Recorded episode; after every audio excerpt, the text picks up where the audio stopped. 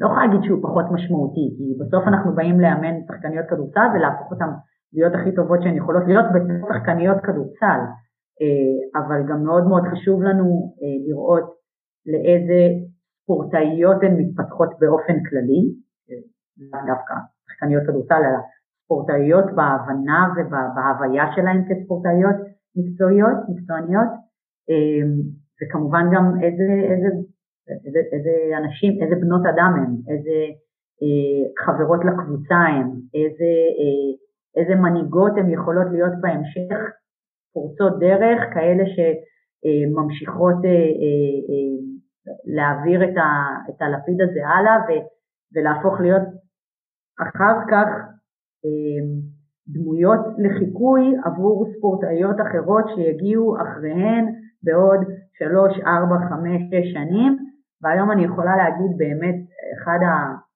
אחת הגאוות הכי גדולות שלנו, כי כרטיס הביקור שלנו באקדמיה לכדורסל בנות הוא הבוגרות שלנו. אמ, והדמויות שהן והמודל לחיקוי שהן, גם ברמת ההתנהלות וההתנהגות והמקצוענות שלהן. ואני הייתי מאוד מאוד רוצה לקוות שאיך שזה נראה היום, בעצם לתהליך שהן עברו באקדמיה יש חלק בזה. אה, לא למאמן ספציפי כזה או אחר, אלא למערכת כמערכת אה, שכיוונה אותם לשם.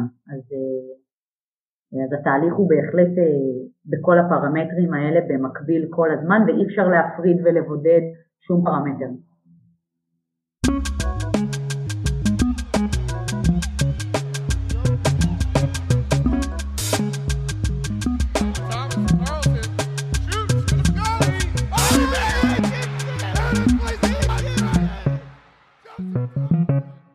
שלום לכולם וברוכים הבאים לפרק מספר 24 שיוצאת מהקווים, מאמנים מדברים על אימון. אני עמית רחמילביץ'. אני גלעד ארמון. והיום אנחנו עם נטע קרומר לנדבורד. מה נשמע נטע? נכון, בסדר גמור. פספסתי בפרק אחד להיות הפרק ה-23, חבל. האמת שכן, האמת שכן, אבל פרק אחד לפני פרק השנה, אז אה, זה לא פחות חשוב. אה, אה, נטע בעבר שיחקה כדורסל מקצועני ברמות הגבוהות ביותר בארץ, והיום היא המנהלת המקצועית של אקדמיית הכדורסל של איגוד הכדורסל בישראל, שם היא גם מאמנת את המחזור הצעיר, בנוסף לנבחרת הקדטיות. ולפני שמתחילים עם נטע, אנחנו רוצים להגיד תודה לנותני החסות שלנו, ארגון מאמני הכדורסל ומאמנות הכדורסל בישראל, פועל לשיפור מעמד המאמן הישראלי והמאמנת הישראלית בכל הגילאים. אז נטע, בואי נצלול ישר לשיחה, ולמי שלא מכיר אותך, אה, נשמח שתעברי איתנו בקצרה על הקריירה שלך, איך המעבר מלשחק ללאמן, ואיך הגעת בעצם לאקדמיה. אוקיי, okay.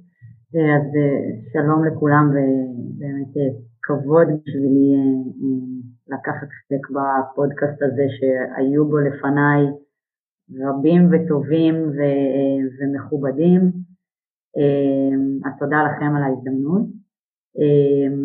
אני, אני חושבת שנגיע אחרי זה לחלק של האימון, אבל בתור שחקנית אה, וגם בתור מאמנת אה, עשיתי ככה את, ה, אה, את המסלול המקובל, נקרא לזה ככה, זאת אומרת ממש עברתי שלב שלב, אז גם בתור שחקנית מבית ספר לכדורסל דרך קצ"ל ילדות, באמצע כן היה לי איזשהו ברייק לא שגרתי בו המשפחה שלנו עברה לקנדה מגיל 14 עד 18 ושם המשכתי לשחק, כאילו מהרגע הראשון שזה התחיל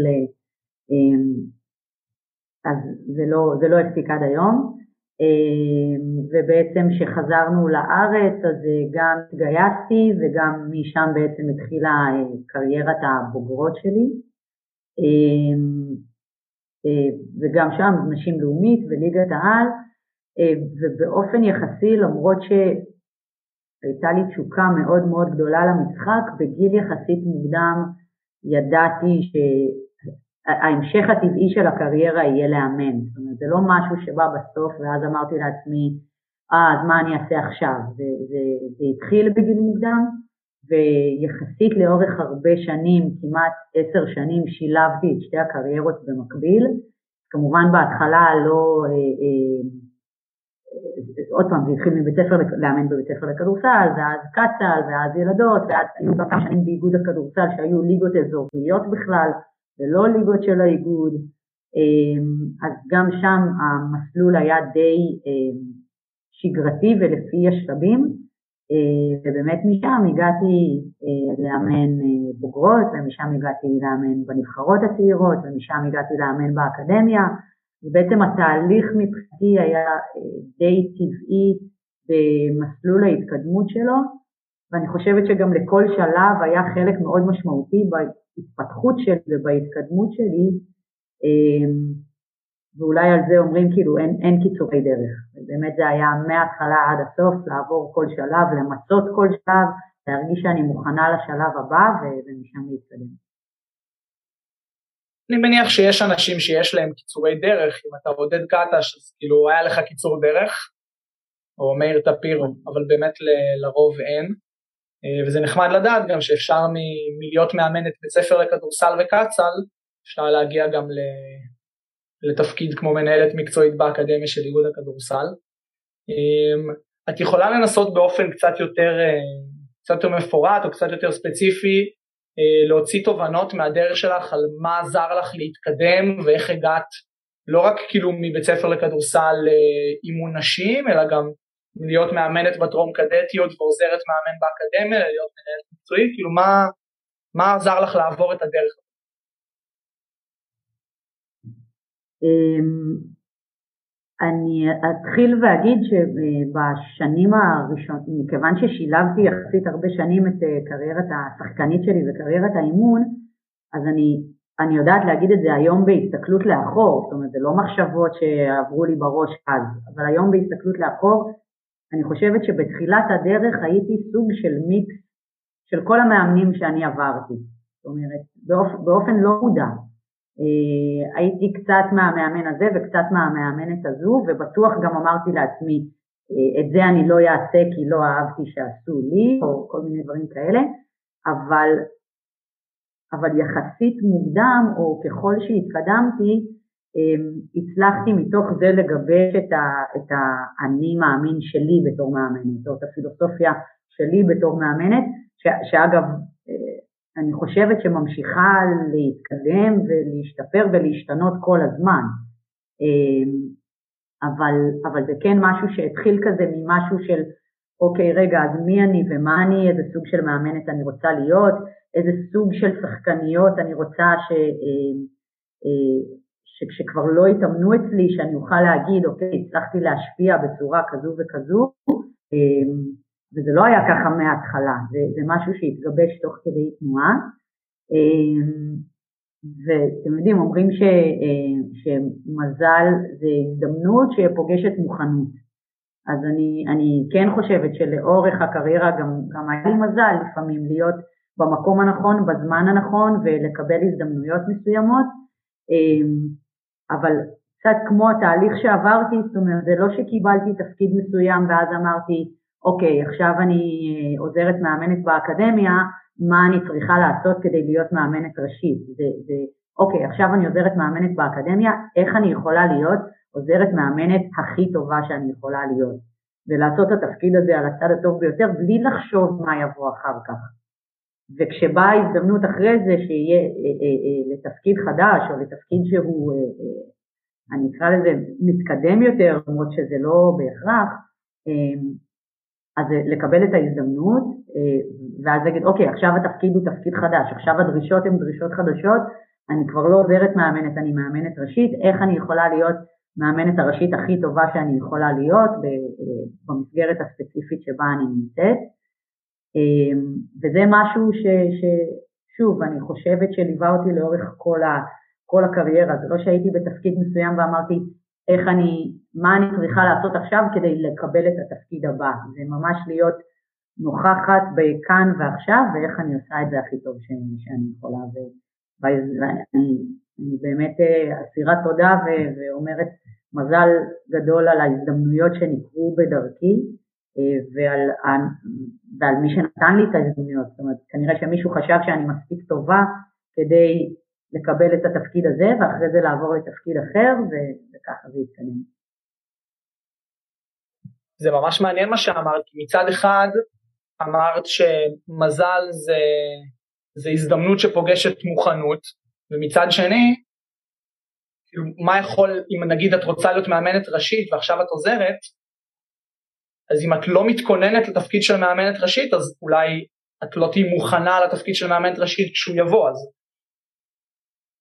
איך היית מוכנה להיות מאמנת ראשית אם היית רק עסוקה בלהיות עוזרת מאמן הכי טובה שאת יכולה להיות? תראה, קודם כל ברור שתפקיד של עוזר מאמן ותפקיד של מאמן ראשי הם, הם, הם תפקידים אה, שונים במהות או בעשייה, אבל אני חושבת שיש פרמטרים מסוימים בכל התפקידים האלה שאנחנו מדברים עליהם, עוזר מאמן, מאמן ראשי, מנהל מקצועי, אפילו מנהל אדמיניסטרטיבי שנגיד זה לא משהו שהוא אה, מקצועי נטו, יש ערכים מסוימים או אה, עקרונות מסוימים שאם אתה עושה אותם והם הופכים להיות חלק מה-DNA שלך, בטח נדבר עוד על DNA בהמשך, אז הם אלה שעוזרים לך להיות מוכנים לעשות את התפקיד הבא בצורה הכי טובה שאתה יכול. זאת אומרת, והלמידה בתוך התהליך היא כל הזמן. אני לא אותה מאמנת אה, ראשית אה, היום אה, כפי שהייתי בשנה הראשונה או בשנה השנייה שלי, אבל זה לא אומר שלא באתי עם ארגז כלים מסוים שעזר לי לעשות את התפקיד החדש שקיבלתי בצורה הכי טובה שאני יכולה לעשות. אז, אז לשם אני רוצה לכוון אותך. מה לדעתך מכיל או הכיל בזמנו ארגז הכלים שאפשר לך לעשות כל פעם את, ה, את המעבר הזה לדבר הבא ובכל זאת להצליח למרות שזה לא היה מטרה באותו רגע? אז אני חושבת, ועד היום, אה, הדבר, גם בתור שחקנית וגם בתור מאמנת, אני חושבת הדבר שמאפיין אותי אה, הכי הרבה הוא תשוקה. אה, זה, לא, זה, מדברים המון על, בסוג המקצוע שלנו על שחיקה ועל עייפות ואיך שנה אחרי שנה התנאים הם לא תנאים ומאמן זה לא באמת מקצוע ואף אחד לא מתייחס אלינו ברצינות ואפשר מאוד בקלות להישחק מהסיפור הזה ולהגיד זה לא בשבילי, או אולי אני אשלב עם זה עוד משהו, כי אין בזה עתיד כלכלי, ואיך אני אדאג למשפחה שלי, וכולי וכולי וכולי. אני, זה, זה משהו שלי אף פעם לא עבר בראש. זאת אומרת, ברור לי שמהרגע שבו אני קמה עד לרגע שבו אני הולכת לישון, זה מה שאני רוצה לעשות. אה, ואני, זה כאילו, אני, המחשבה הזו אצלי בראש מההתחלה. אני לא מרגישה שלאורך השנים זה, זה גרם לי לאיזושהי דחיקה. אז אני חושבת שאם הייתי יכולה להצביע אה, על דבר אחד זו התשוקה הזו. אה, הרבה מאוד פעמים גם מה שאני מוצאת את עצמי היום בתור מאמנת זה את התשוקה הזו מנסה להעביר הלאה לשחקניות. זאת אומרת, אין דבר כזה להגיע לאימון אה, עייפה או לא מוכנה או לא בא לי היום. זאת אומרת, התשוקה הזו זה משהו שאתה קם איתו, בבוקר, גם אם לא ישנת טוב בלילה. זה לא משנה את ה-state of mind הזה. אמ, זה אחד, והדבר השני יהיה הרצון ללמוד ולהשתפר ולהתקדם כל הזמן. זאת אומרת, את, את לא יכולה להיות במקום שבו את מרגישה שכבר הגעת לטופ או לשיא או ליכולת או תמיד יהיה מישהו, תמיד יהיה מישהו שיאמן יותר טוב ממני ותמיד אני ארצה לשאוף להיות, ללמוד ממנו, או אולי אפילו להיות בסביבתו, או להסתכל, או לקרוא, או, או, אה, ותוך כדי זה להרגיש איך אני בתור מאמנת אה, משתפרת ומתקדמת. אה, אז אם אני צריכה להצביע, ככה, לנסות לבודד את זה, אני חושבת שאלה שני דברים חשובים. אז בוא ניקח את זה לתפקיד המנהלת המקצועית, שהגעת אליו פה אחרי כמו שאמרת, הרבה מאוד שלבים. היה איזה תהליך של הבשלה עד הנקודה הזאת. אה, אז כן. במה זה שונה מכל מה שעשית עד עכשיו, אוקיי? ובואי נגיד שמה ההבדל בין נטע המאמנת לנטע המנהלת. אז אני, זו שאלה מצוינת ואני לא יודעת להגדיר אה, מה ההבדלים כי בסוף אני מביאה, בכל תפקיד שאני אעשה, אני מביאה אה, אותי, את עצמי, את הערכים שהייתי רוצה שיהיו חלק מה, מהסביבת עבודה או מהמערכת או אה, ואולי ההבדל המשמעותי הוא שבתור מנהל מקצועי אתה הוא זה שיכול נגיד להכתיב או לנסות לדרוש שהדברים שאתה אה, מאמין בהם, ערכי הליבה האלה או ה-DNA הזה, אה, יהפוך להיות מה שמאפיין את המערכת כולה. זאת אומרת, בתור מאמן לפעמים אתה כפוף לדברים מסוימים, בין אם אתה מסכים, לא מסכים, מאמין בהם או לא מאמין בהם, זה מה שהמערכת דורשת. זה מה שהמערכת דורשת, זה מה שאתה צריך לעשות. אה, וכשאתה כבר בכובע של ניהול מקצועי, אז אתה יכול להביא, אה, לנסות להטמיע דברים שאתה אה, באופן אישי מאמין בהם אה, או חושב שהם חשובים. אז, אז יכול להיות שזה איזשהו הבדל אחד משמעותי. אני אגיד, אני מנהלת מקצועית היום באיזושהי מערכת שהיא היא, היא לא מערכת, היא לא, לא יודעת להגיד אם היא לא מערכת רגילה, אבל היא יוצאת דופן ממועדון או אגודה. אה, גם בהתנהלות היומיומית, גם בזה שזה מקום יחסית קטן, זאת אומרת זה לא ניהול מקצועי על 15 אה, קבוצות שונות במועדון. זה ניהול מקצועי אה, על שתי קבוצות גיל, יש לנו מחזור צעיר ומחזור בוגר, אנחנו חמישה אנשי צוות, ומבחינתי אנחנו חמישה אנשי צוות שאמונים על פיתוח של 22 שחקניות. זאת אומרת, זה לא משנה שאני מאמנת את המחזור הצעיר ויש שני מאמנים אחרים שמאמנים את המחזור הבוגר ויש עוד מאמן יכולות גופניות שאמון על כולם. האחריות של כולנו, כל חמשת אנשי הצוות, היא אה, לראות איך אנחנו עוזרים לאותן שחקניות שנמצאות במערכת שלנו ובפרויקט שלנו להיות הכי טובות שהן יכולות להיות וזה בכלל לא משנה שזה ספורט קבוצתי, לכל אחת שם התהליך שהיא אמורה לעשות הוא קצת אחר וקצת שונה. אז בתור מנהלת מקצועית התפקיד שלי הוא אמ, לנסות לכוון את כל המערכת, זאת אומרת לסנכרן את כל חמשת אנשי הצוות אה, לעבוד ביחד בצורה אה, אחידה, נקרא לזה ככה, כדי לכוון כל אחת למקום שבו אה, היא רוצה להגיע ואנחנו רוצים לעזור לה להגיע. אמ, אנחנו עוד נדבר על העניין של כאילו פיתוח בתוך האקדמיה, אני רוצה להישאר רגע בתוך ההגדרת תפקיד שלך עדיין, אז אני אחדד טיפה את השאלה שלי. ששאלתי מה ההבדל, בסוף גם בניהול המקצועי וגם בתור מאמנת את מנהלת אנשים, אוקיי? פה את מנהלת מאמנים באופן מסוים, פה את מנהלת שחקניות. ואני לא הייתי מנהל מקצועי, אבל לנהל מאמנים זה לא עבודה קלה. בטוח, ולא מאמנים ולא מאמנות, ואני בטוח שאת יודעת, יכול להיות שהגעתי מאיזו תפיסה מסוימת והיית צריכה להתגמש, ויכול להיות שיש מקומות שהיית צריכה להתקשח גם. אז אני אשמח לשמוע מהצד הזה, בואי נגיד מה ההבדל בין לנהל מאמנים לנהל שחקניות או שחקנים. אז אני אגיד שהמאמנים שעובדים אצלנו אה, בצוות, אה, קורי קר ומילה ניקוליץ' והצטרף אלינו לאחרונה גם אסף יגל וגם עידן חרט מאמן היכולות הגופניות, הם כולם מאמנים בטח עם רזומה כשחקנים אה, הרבה יותר מרשים משלי וגם הרזומה בתור מאמנים הם עברו דבר או שניים בקריירה, זאת אומרת זה לא, אני לא היום מנהלת מקצועית של אה, מאמנים שבתחילת דרכם והמטרה שלי זה לראות איך אני עוזרת להם להתקדם ולהתפתח, זאת אומרת זה חבר'ה ש, שעשו דבר או שניים.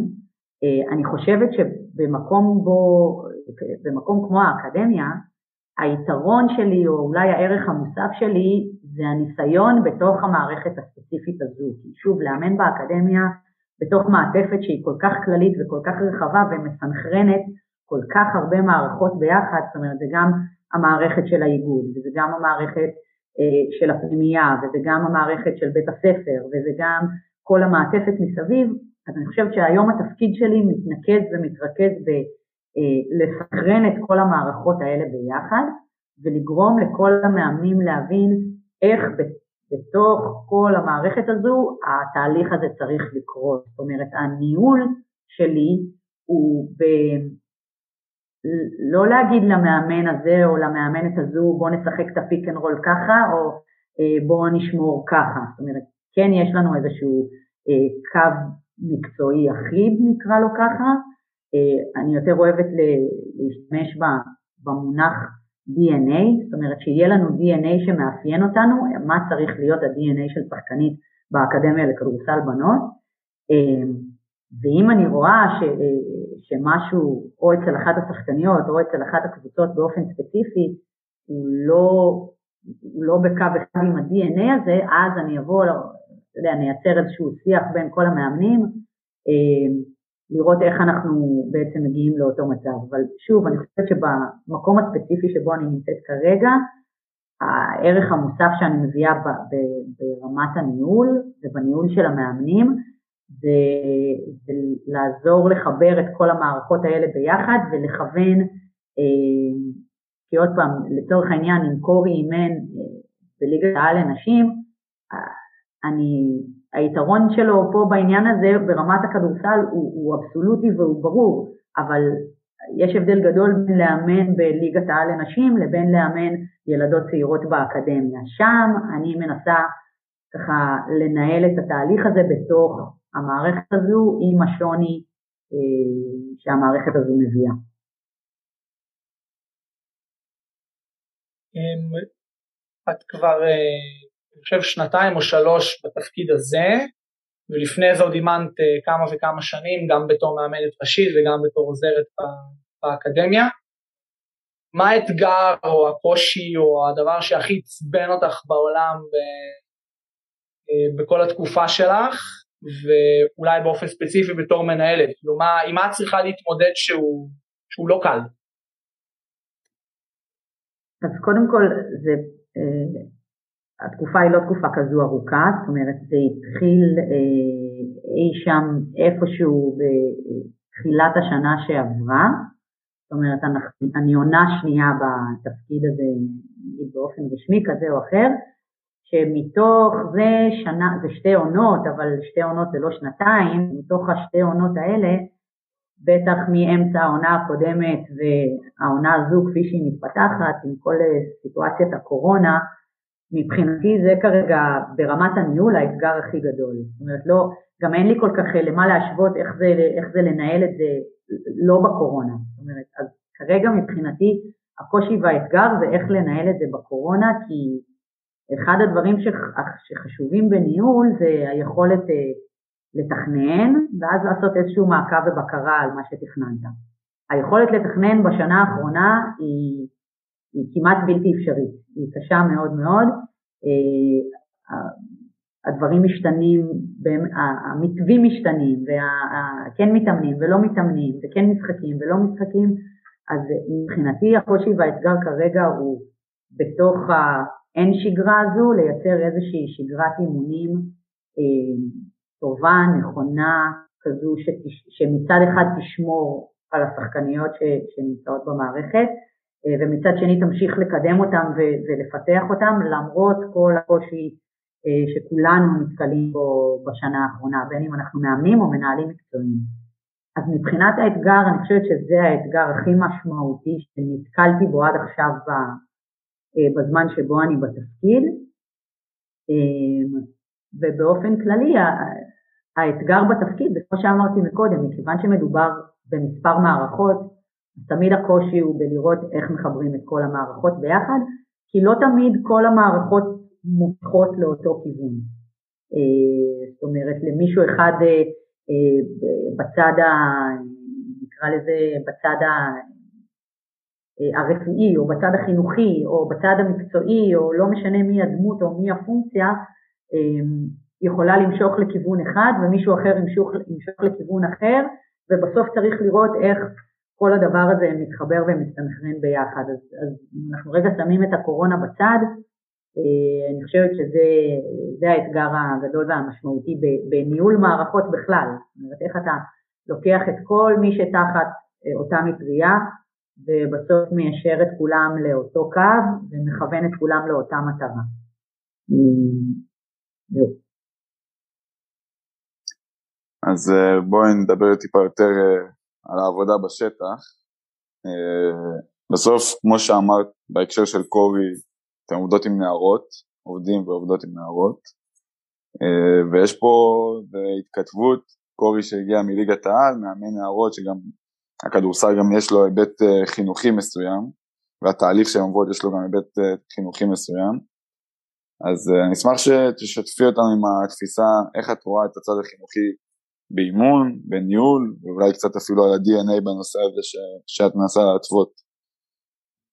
אמ, אז אני אגיד שקודם כל באני מאמין שלי או בתפיסת עולמי אין, אי אפשר להפריד בין הדברים, בטח לא במקום כמו אקדמיה, בטח לא שאתה עובד עם ילדות צעירות. הפן החינוכי אה, והפן הערכי והפן המקצועי הוא תמיד תמיד יהיה משולב ביחד. אה,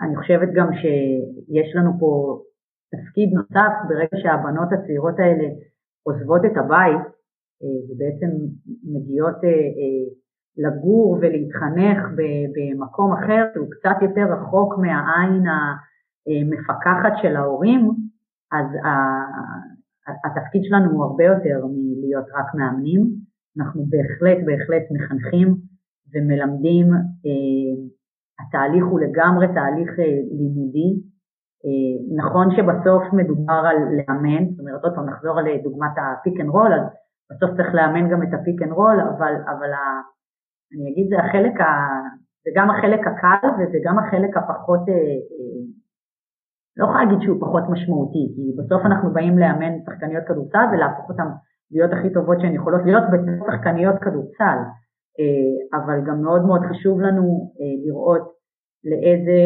ספורטאיות הן מתפתחות באופן כללי, אה, לאו דווקא שחקניות כדורסל, אלא ספורטאיות בהבנה ובהוויה שלהן כספורטאיות מקצועיות, מקצועניות, וכמובן גם איזה, איזה, איזה, איזה אנשים, איזה בנות אדם הן, איזה חברות לקבוצה הן, איזה איזה מנהיגות הן יכולות להיות בהמשך, פורצות דרך, כאלה שממשיכות אה, אה, אה, להעביר את הלפיד הזה הלאה ולהפוך להיות אחר כך דמויות לחיקוי עבור ספורטאיות אחרות שיגיעו אחריהן בעוד שלוש, ארבע, חמש, שש שנים, והיום אני יכולה להגיד באמת אחד ה...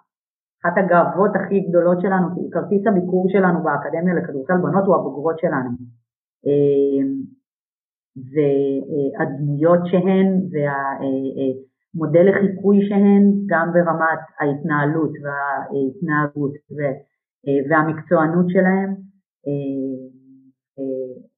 ואני הייתי מאוד מאוד רוצה לקוות איך שזה נראה היום, בעצם לתהליך שהן עברו באקדמיה יש חלק בזה. אה, לא למאמן ספציפי כזה או אחר, אלא למערכת כמערכת אה, ש- שכיוונה אותם לשם. אז, אה, אז התהליך הוא בהחלט בכל הפרמטרים האלה במקביל כל הזמן, ואי אפשר להפריד ולבודד שום פרמטר. תשובה אדירה, אני ממש, אני ממש מקווה שאנשים גם כאלה שלא מאמנים באקדמיה שהיא סגורה ומביאה ספורטאים מכל מקום, כאילו גם מי שמאמן במועצה אזורית, יכול שלא יהיה הבדל, לחילופין שלא תהיה הפרדה בין, ה, בין הפרמטרים האלה, אז אני ממש מקווה ש, שאנשים ישתמשו במה שאמרת. אה, נגעת בזה קצת, אני רוצה שאולי תחדדי למי שלא בטוח איך, אה, איך הדבר הזה עובד, מה ההבדל בין מועדון לאקדמיה. אני לא, מן הסתם ברמה המקצועית לא בטוח שיש, שיש המון הבדלים מבחינת מה מלמדים ו, וכדומה, אבל אולי קצת יותר מסביב. וכאילו בגלל שאירחנו את, את לירן בפרק הקודם, את לירן וקנין, והוא סיפר קצת על השחייה, אז לא חייבים להרחיב על כאילו על כל הסדר יום הזה, אבל ממש לגעת בהבדלים בין מועדון לבין, לבין מועדון לבין האקדמיה של איגוד הכדורסל, היא בעצם של המדינה. אני פחות רוצה להגיד מה ההבדל, זאת אומרת, לא יודעת להגיד מה, מה יש או אין במועדון. אני כן יכולה להגיד מה הציפייה שלנו, הדרישה שלנו, אה, משחקנית שמגיעה, אה, אה, או מספורטאית שמגיעה להיות שחקנית כדורסל באקדמיה לכדורסל בנות. עכשיו יכול להיות שבמועדונים מסוימים ידרשו בדיוק את אותם הדברים, אבל בגלל זה אני לא חושבת שצריכה להיות פה השוואה לאקדמיה אל מול מועדון. זאת אומרת, באקדמיה הדברים האלה חשובים לנו. אז דיברנו מקודם על התשוקה שאני באופן אישי חושבת שבלעדיה אי אפשר, ומאוד בטח במקום תובעני ומין שגרה כזו שכן, השגרה עבור ספורטאית צעירה באקדמיה אה, יכולה להיות שגרה קשוחה ו, אה, ואם הן לא יקומו כל יום בבוקר בעצם עם, אותו, עם, עם אותה מחשבה של רגע, למה, למה אני פה? מה המטרה שלי, מה המטרה שלשמה באתי והגעתי, ואיך היום, היום שלי אמור להיראות בשביל שאותה מטרה שהגעתי איתה בגיל 14, לפעמים בגיל 15 ו-16 הן כבר צריכות להזכיר לעצמם עוד פעם. אה, אבל, אבל מה, אוקיי, היום קמתי בבוקר, זו השגרה שלי, המחשבה הזו צריכה להיות לי בראש כל הזמן. אה, אז לא, אולי ניכנס רגע רק בקצרה לעניין סדר היום, כי עוד פעם, השגרה והרוטינה היא די, היא די מובנה. עוד פעם, מכיוון שמדובר במכלול של מערכות, אז בעצם יש רוטינה שהיא די, שהיא די, בנויה, היא די מובנית, זאת אומרת היא יכולה להשתנות מתקופת משחקים לתקופת לא משחקים, או, או תקופת נבחרות לתקופת לא נבחרות, אבל בסופו של יום קמים בבוקר, בין אם זה אה, לאימון בוקר או לא לאימון בוקר, עדיין שגרת הבוקר אה, צריכה להיות מסודרת אה, בצורה נכונה. כמובן שאם קמים לאימון בוקר אז תהיה קמה קצת יותר מוקדמת וכל אחת תדאג לעצמה לאיזושהי ארוחת בוקר קלה לפני האימון. מגיעות לאימון, מסיימות את האימון, התארגנות לשאר הבוקר שהוא כמובן בצד הלימודי והחינוכי, זאת פעם בתקופת קורונה האחרונה זה יכול, יכול להיות יום לימודים בזום או יום לימודים פיזי בבית ספר, אבל עדיין ההתארגנות היא ליום לימודים. אמ, אגב, אנחנו שמים המון, המון חשיבות אה, לצד הלימודי של השחקניות, זאת אומרת, אנחנו, אנחנו מעורבים בו, אנחנו מתעניינים בו, אנחנו בקשר עם, ה, עם המורים, עם המחנכים, עם המורים המקצועיים, עם אם הבית שקשורה רק לצד הלימודי, אה, ואם אנחנו מרגישים ששם אנחנו צריכים גם לתת או יד ועזרה, לא ברמה של לתת לספורטאית את השיעור הפרטי, אבל לצורך העניין לוודא שהיא מקבלת את מה שהיא צריכה לקבל ברמה הלימודית, אז שוב, נגיד שאלת על ההבדל בין מועדון לבין אקדמיה, זה משהו שכשאימנתי במועדון לא הייתי צריכה להתעסק בו, אבל במקום כמו אקדמיה אה, אתה כן צריך להתעסק גם בדבר הזה, ואתה צריך להתעסק אמ, בפן הרפואי והגופני של השחקניות, זאת אומרת בין אם זה בבניית אה, תוכנית גופנית מסוימת, ואני לא מדברת על תוכנית גופנית שנותן מאמן הכושר, אלא תוכנית חיזוקים בסינכרון עם הפיזיותרפיסט או הפיזיותרפיסטית, ולוודא שאותה שחקנית, נחזור רגע לשגרת היום, סיימה את יום הלימודים שלה, נחה את מנוחת הצהריים שלה, ואז מתחילה אמ, בעצם את שגרת, ה, אה, או ממשיכה את שגרת היום שלה בכל מה שקשור למעטפת ולהכנה לאימון. אז אם יש אימון בצהריים או אחר הצהריים, אז זה לא רק אה, להגיע חצי שעה קודם, לפעמים, וכל אחת פה בתהליך שלה זה יהיה אחרת, לפעמים זה להגיע לאולם גם שעה לפני, אבל ברגע שהגעת לאולם, אה, אני אגיד האימון במרכאות מתחיל, לא הג'אמפול של האימון, אלא אה, לאחת זה יהיה תוכנית חיזוקים ספציפית שהיא צריכה לעשות, לאחרת זאת תהיה תוכנית משימות אישיות כאלה ואחרות שהיא קיבלה אה, מהמאמנים שלה, אה, לשלישית זו יהיה תוכנית עבודה על הגליל שהיא קיבלה ולכל אחת יהיה בעצם את התהליך שהיא עושה לפני האימון כדי להגיע הכי מוכנה שהיא יכולה לג'אמפול של האימון.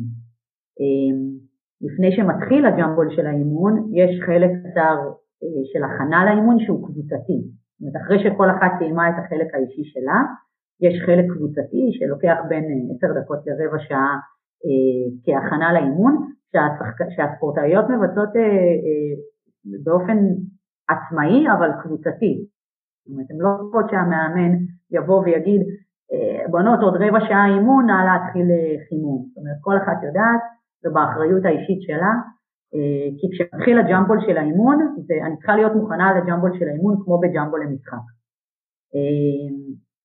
ושוב, אולי קצת להבדיל ממועדון, שבו זמן האולם מאוד קצוב, והזמן שבו אני יכולה להתארגן לאימון הוא מאוד קצוב, ואני מגיעה לרוב מהבית, אז אני מגיעה המאמן דורש 15 דקות או 30 דקות אימון, אבל אין לי את הזמן אה, לעשות את כל הדברים הסופר חשובים האלה לפני. אה, לפעמים הדברים האלה אה, ממשיכים גם אחרי האימון. זאת אומרת, יש את יחידת האימון אה, ויש אה, דברים ספציפיים שהשחקניות יעשו בתום יחידת האימון, אה, וכשיסתיים המשחק אז אה, מתחילה שגרת הערב, אה, ארוחת ערב, מקלחת כמובן, שם גם יש זמן שהוא גם זמן לימודי יכול להיות, אה, גם זמן חברתי אה, של הספורטאיות להתערבב, עכשיו קורונה קצת פחות, אבל להתערבב גם עם ספורטאים וספורטאיות מענפים אחרים, וכיבוי אורות בשעה שתבטיח שנת לילה טובה ואיכותית, ולמחרת קמים בבוקר והשגרה הזו מתחילה שוב, אז, אז כן, השגרה הזו יכולה להיות קשוחה, אה, אפילו אולי שוחקת, אבל מי, ש, מי שקמה כל יום בבוקר עם המחשבה של אה, בעצם אני, למה אני פה, אז יכולה לעשות תהליך מדהים בשנים שהיא נמצאת באקדמיה ובאמת אה, להגיע לכמעט גבול מיצוי הפוטנציאל שלה באותם, באותם גילאים. אז עברת פה על תהליך, אני עוד שנייה בשחק באקדמיה. בסוף, בסוף, שחקנית שתגיע לך בגיל 14 ותצא בגיל 18, ואני לא מדבר אפשר גם, את יכולה לגעת גם בצד המקצועי איזה שחקנית היא תהיה, מה יהיו האיכויות שלה, אבל מה, מה יצא, מה יהיה המוצר הסופי, אחרי כל התהליך הזה של ארבע שנים של יום יום, מה שעברת איתנו עליו עכשיו. אני חושבת שהדבר הכי חשוב יהיה אה, ההבנה שלה יש את האחריות הבלעדית על, ה... על התהליך שלה או על הקריירה שלה, זאת אומרת זה לא בהכרח שהיא מקבלת את ההחלטות למה היא עושה בגיל 14, 15, 16, 17, 18 וגם לא אחר כך, זאת אומרת יש מאמנים, יש מנהלים מקצועיים, זה התפקיד שלהם לעשות את זה. אני מדברת על אה, מושג באנגלית שנקרא accountability, זאת אומרת לקחת אחריות על, אני אגיד על המעשים שלי, על ההתנהלות שלי, על השגרה שלי ועל הקריירה שבסוף אני רוצה שתהיה לי. זה אומר שא', לקחת אחריות על הדברים שאני גם עושה פחות טוב, לקחת אחריות על דברים שאני מרגישה שחסר לי ולא תמיד יהיה מי שייתן לי. זאת אומרת, יכול להיות שבאקדמיה וגם בחלק מהמועדונים במחלקות נוער מסוימות, השחקניות נמצאות בתוך איזושהי בועה שהן מקבלות כמעט כל מה שהן צריכות. זאת אומרת, אין משהו שהן צריכות שהן לא יכולות לקבל. כשמסיימים גיל 18, ואני אומרת את זה בלא, אני אומרת את זה בצער אה, במקום שבו אנחנו נמצאים, אה, ומתחילה בעצם הקריירה המקצוענית, לא תמיד יהיה מי שייתן לי את הדברים האלה. זאת אומרת, אני אצטרך לקחת אחריות על על הדברים שאני מרגישה שחסר ושלא בטוח שמישהו אחר יכול לתת לי אותם. אני צריכה למצוא את הפתרונות למה חסר לי, מה לא עובד לי ולקחת על זה אחריות. וזה משהו שאני מאוד מאוד מקווה שכל שחקנית שמסיימת אה, את השנים שלה באקדמיה אה, תדע אה, לעשות בצורה טובה ותדע לקחת איתה הלאה אה, בצורה טובה. הדבר השני שאני אגיד זה כל מה שקשור להתנהלות ולמקצוענות. ולמצוינות. אה, השאיפה למצוינות אצל כל מי שמסיימת את התהליך שלה באקדמיה, והיו כמה, ואני גם מניחה שיהיו בהמשך שחקניות שבגיל 18 או בגיל 19 או בגיל 20 יחליטו שפרק הכדורסל בחיים שלהם מסתיים. זה יכול לקרות. היא לא, בשנים שלה באקדמיה היא לא מכוונת לשם, זאת אומרת לא תגיע שחקנית לאקדמיה שלא רוצה להיות שחקנית כדורסל, אבל קורה שבגיל מסוים הן חושבות או מחליטות שהפרק הזה בחיים שלהן מסתיים, מבחינתי השנים שלהן באקדמיה היו צריכות להיות כאלה שאת השאיפה למצוינות ולהיות הכי טובות במה שהן יכולות להיות, זה ערך שעליו הן לא מתפשרות. אז, אז כן, אז יש לנו ספורטאית שבגיל 22 לדעתי, אם אני לא טועה, הפסיקה לשחק כדורסל, אבל היום היא top model ברמות הגבוהות ביותר. אה, וזה לא משנה מה, מה אותן אה, אה, ילדות צעירות יחליטו בסופו של יום לעשות, הן יודעות שהן הולכות לעשות את זה בצורה הכי טובה שהן יכולות לעשות, להציב לעצמן את המטרות להגיע לשם ולדאוג שהן עושות את מה שהן צריכות לעשות כדי להגיע לשם. ברמה המקצועית, אני, עוד פעם, אני לא בטוחה שאנחנו שונים בעניין הזה מהרבה מקומות אחרים, אבל ואתה יודע, אנחנו בסוף מדברים על משחק כדורסל, אז צריכה להיות אינטנסיביות ו- וצריך להיות קצב גבוה, אה, ו- ובכדורסל של היום צריכה להיות יכולת כליאה טובה ויכולת אה, אה, לשמור ברמה האישית, באחת על אחת, בצור, ברמות הגבוהות ביותר. אה, ובוקס אאוט, אבל אתה יודע, אפשר להיכנס לכל פרמטר מקצועי כזה או אחר, ולמאמן X הדבר הזה יהיה חשוב, ולמאמן Y הדבר הזה יהיה חשוב, אה, אבל בסוף אני חושבת שבאמת הדבר הכי הכי הכי משמעותי זה עם איזה DNA השחקניות האלה אה, מסיימות את, ה, את השנים שלהם באקדמיה, ומה הן לוקחות איתם אחרי זה הלאה לקריירה המקצועית שלהם. אה, מהניסיון שלי עם האקדמיה של איגוד בכדורסל בווינגייט, אה, באחוזים מאוד מאוד מאוד גבוהים זה קורה, וזה, וזה כיף לדעת שיש מקום כזה, שאתה יכול לסמוך עליו שאם אתה מגיע אתה, אתה יוצא משם כמו שהיית רוצה לצאת. אה, עוברים קצת לדבר על הנבחרות, כי זה שאיפה שהיא גם של שחקניות ושחקנים וגם של מאמנות ומאמנים בסופו של דבר. אמ, וגם בגלל שאנחנו פודקאסט ש, שפונה בעיקר למאמנים ולמאמנות, אז אם את יכולה לעזור קצת מהניסיון שלך בכל השנים האלה, אמ, נספר מה שונה ומה דומה בין אימון בנבחרת לאימון במועדון, או אם את רוצה אז גם בין אימון בנבחרת לאימון באקדמיה, לפעמים זה אותן שחקניות, אז אמ, גם מה מצופה ברמת המאמן, ואולי גם קצת מה מצופה ברמת השחקנית, ומה, ומה השוני ומה דומה, ומה יכול לעזור לשחקנים או שחקניות להגיד, וואלה, אם אני אעשה את זה אז יש לי סיכוי. אמ, אני חושבת שההבדל הראשון המשמעותי הוא שבסוף כשמדובר בנבחרת אז ה... אה, מש... צריך, יש משימה מסוימת, יש משימה שצריך לעמוד בה. היא כרגע החשובה ביותר.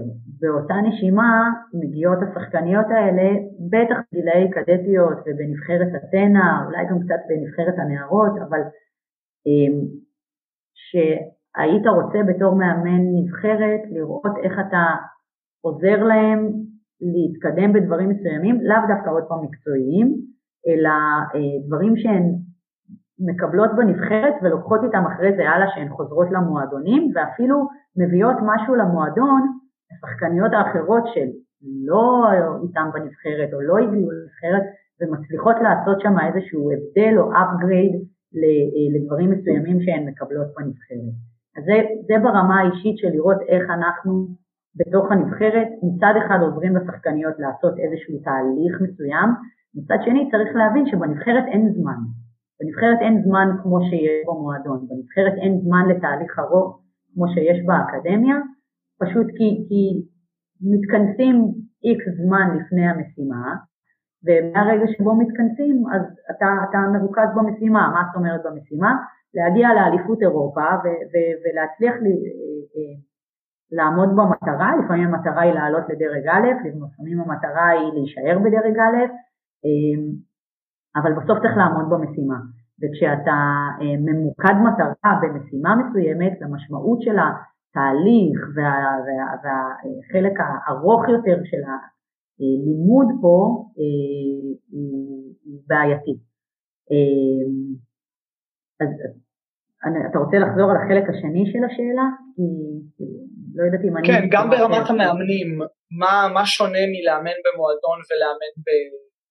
בנבחרת, אם יש דרישות אחרות מהמאמנים, או, או איך אתה מגיע למצב בכלל שאתה על הכוונת ואפשר לדעת עליך ולתת לך הזדמנות. אז אני, אני אתן את הדוגמה שלי.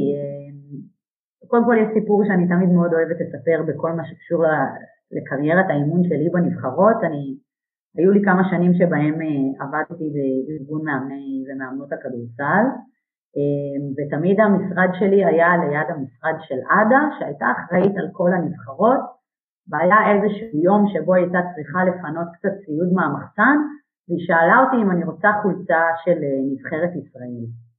ומצד אחד מאוד רציתי, ומצד שני אמרתי לה לא. אמרתי לה לא, כי את החולצה שלי של נבחרת ישראל אני אשיג שאני אאמן בנבחרת ישראל.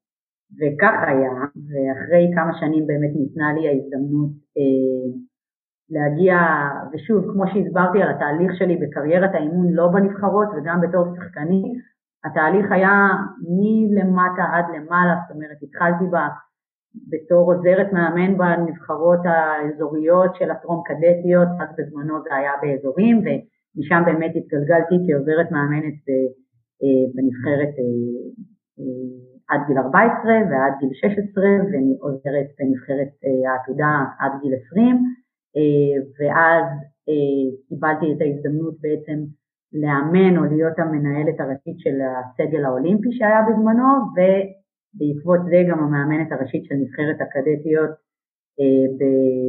בשלושת הקיצים האחרונים כבר.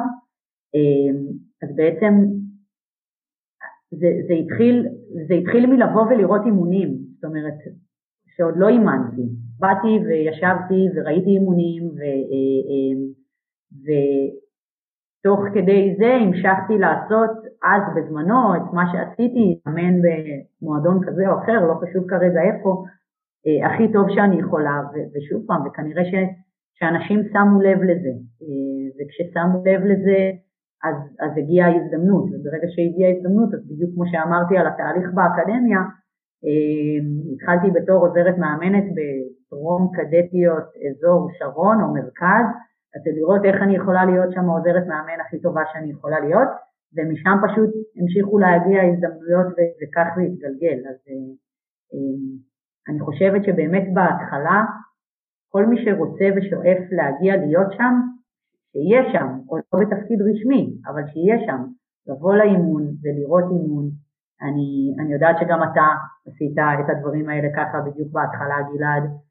אמ, ו, וכן, זה, מי שחשוב לו להיות שם, אה, שיראה את הנוכחות שלו שם, אה, ואני חושבת גם שאנשים היום שנמצאים במערכת, זאת אומרת בטופ, אלה שמחליטים מי כן יהיה, מי לא יהיה, מחפשים, זאת אומרת היו רוצים לראות את זה, את, אותם חבר'ה חדשים, צעירים, שרוצים להיות חלק מהתהליך הזה ומכוונים להגיע לשם, אה, אז שיגיעו ויראו את עצמם באימונים ושיהיו בקשר עם מאמנים בנבחרות אה, ושיבקשו לבוא ולראות אימונים וללמוד ולהתקדם, אני חושבת שזו הדרך הכי טובה להתחיל את התהליך הזה. אה, אני יכולה להגיד שלי זה עבד בכל מקרה. אז uh, עכשיו פנית למאמנים, בואו נפנה לשחקניות או להורים של השחקניות ששומעים אותנו, אני מקווה שיש לנו קהל כזה. Uh, אם יש עכשיו שחקנית שמתחילה את דרכה במסלול הזה של מנבחרות ישראל האזוריות והלאה, והיא רוצה להגיע לנבחרת רשמית, קדטים, נערות, עתודה, אה, מה, מה, מה הטיפ שלך בתור מישהי שגם מרכזת את התהליך וגם מאמנת נבחרת? מה הטיפ שלך לאותה שחקנית או הורה או מישהו שקשור לשחקנית ומלווה אותה? אמ, אז אני אגיד אה, שני דברים. אחד, אמ, להבין שאם הגעתי או אם המליצו עליי או אם זימנו אותי לנבחרת ישראל בכל גיל, זה בכלל לא משנה באיזה גיל. קודם כל כנראה שעשיתי משהו טוב, אה, ואני מספיק טובה וראויה להיות שם, וזה צריך לתת לי איזשהו ביטחון אה, להגיע לאותם אימונים ולהראות את, ה, ולהראות את היכולת שלי, זאת אומרת להראות מה אני יכולה לתת. השלב השני זה להבין, אוקיי, מה, אני רוצה להיות ב-12, מה הכרטיס, מה הכרטיס כניסה שלי ל-12, מה יכול להבדיל אותי אה, אל מול התחרות שלי בעמדה שלי, זאת אומרת, אם אני רכזת, התחרות שלי זה לא אה, אה, הגבוהות שיצאו להיות ב-12 בעמדות 4-5, התחרות שלי זה בנות שהן כנראה התמודדו על אותו תפקיד או אותו מקום בנבחרת כמוני. אז איך אני מבדילה את עצמי מהם? מה אני עושה אחרת באימון מהם? האם אני עובדת יותר קשה מהם, יותר מהר מהם, יותר חזק מהם? האם אני מתמודדת מנטלית יותר טוב מהם? האם אני מוכנה גופנית ופיזית יותר טוב מהם? צריכה לנסות להבין מה התחרות שלי ואיך אני מבדילה את עצמי. איך אני עושה את זה? ולהבין מה המאמנים רוצים, מה המאמנים מחפשים. אוקיי, הגעתי לנבחרת של המאמן הזה ולמאמנת הזו, מאוד מאוד מאוד חשוב אה, הלחץ בהגנה או עבודת רגליים בהגנה.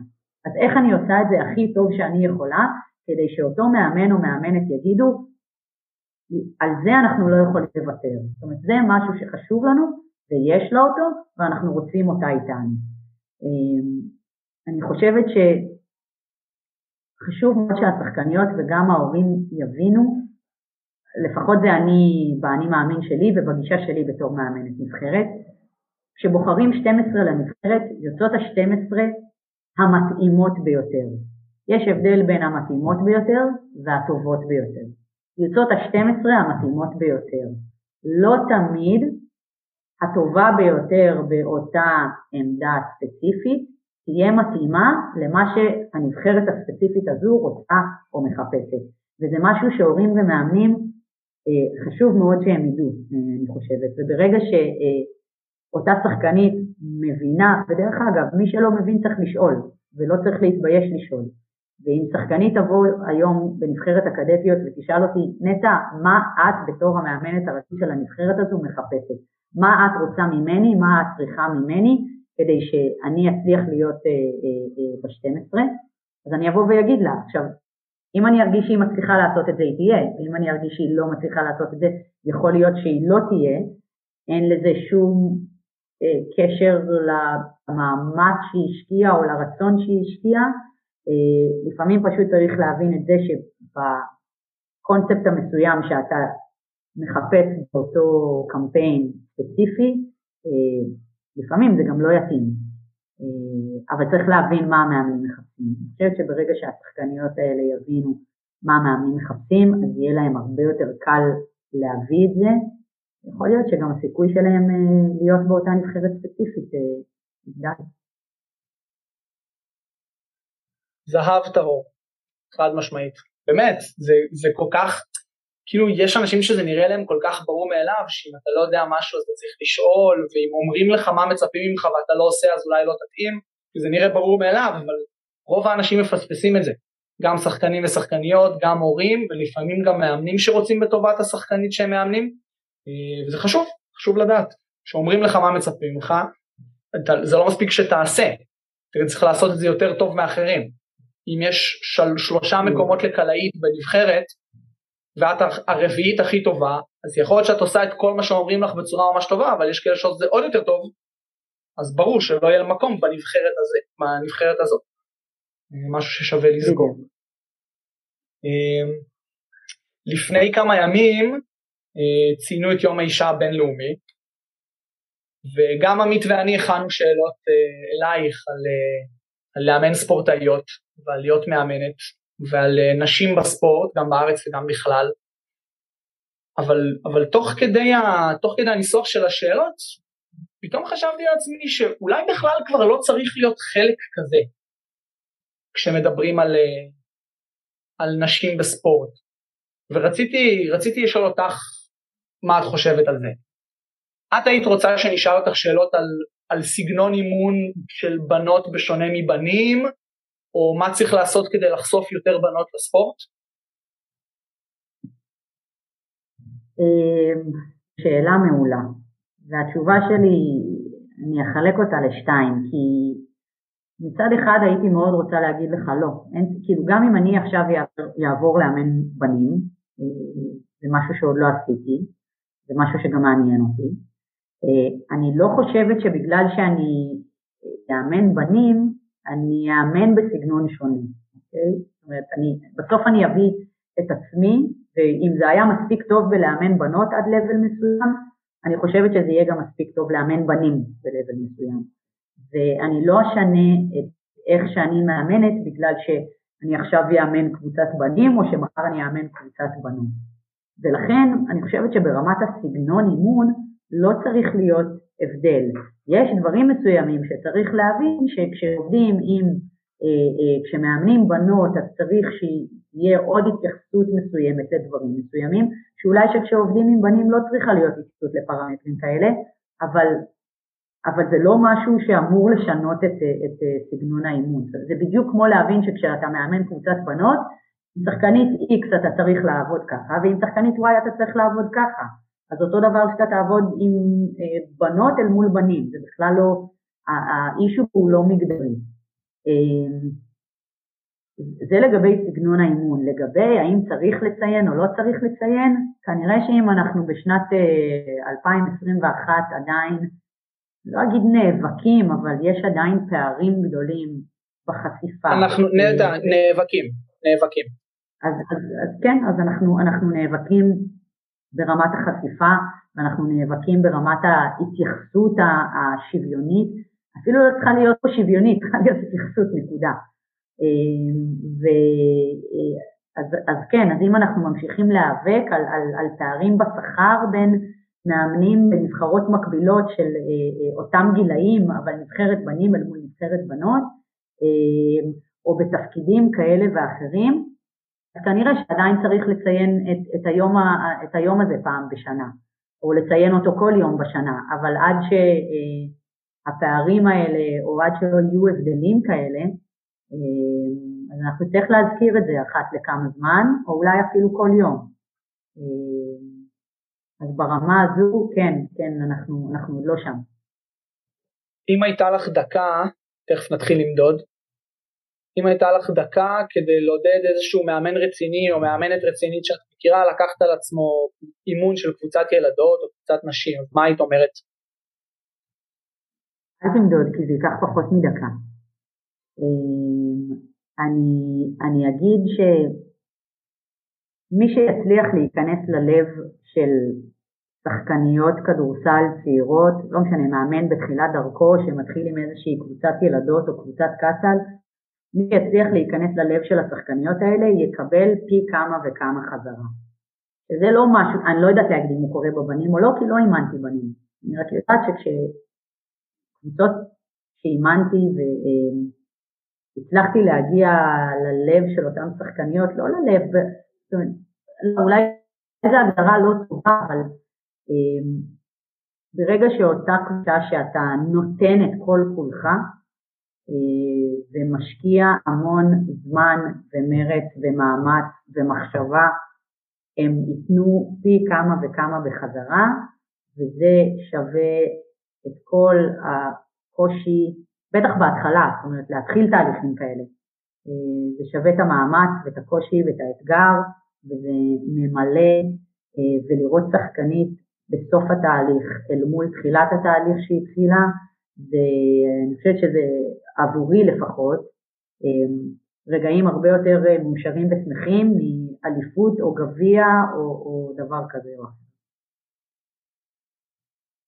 ואם היית צריכה לעזור למקבלי החלטות או למנהלים של ספורט פה ושם, אמ, צריכה, צריכה לעזור להם להבין למה זה חשוב שהם יפתחו גם קבוצה של ילדות או קבוצה של נשים.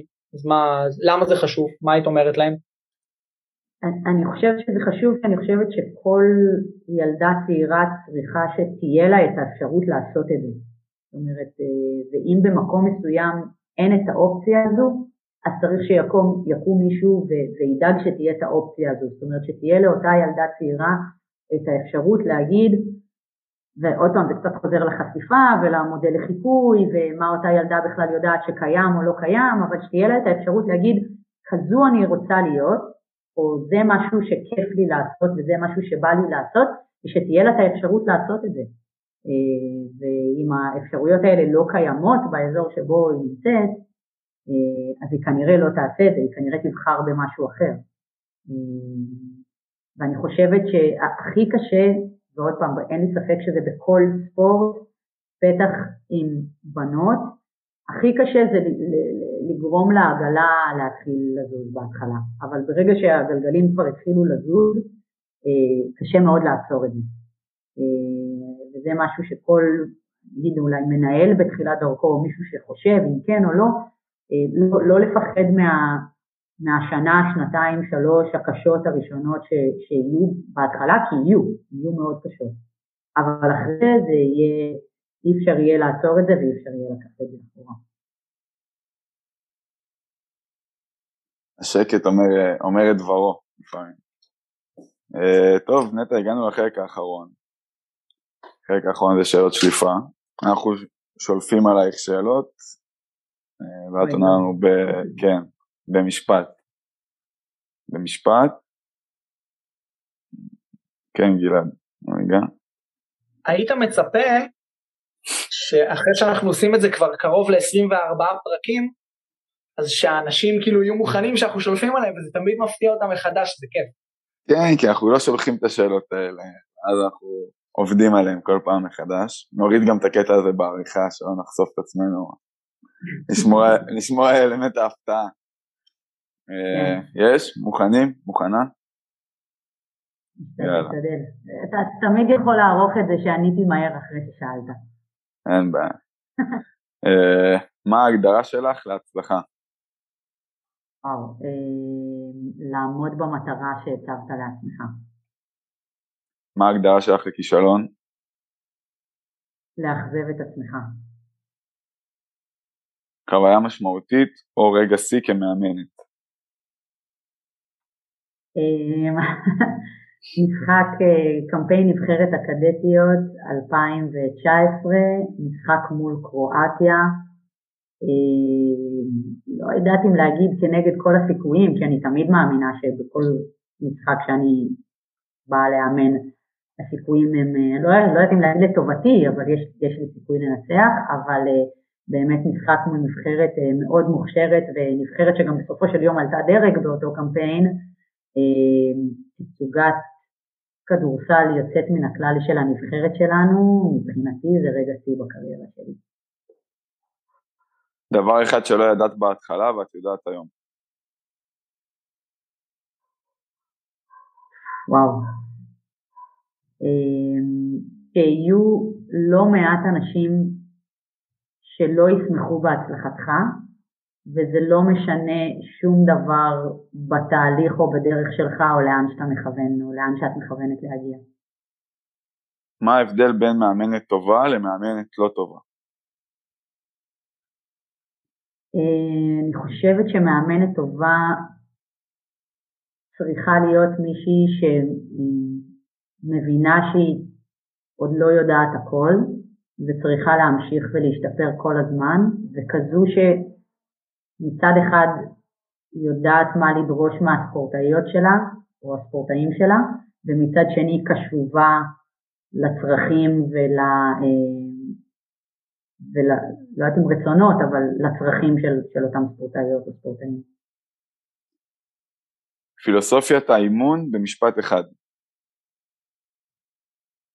אמ,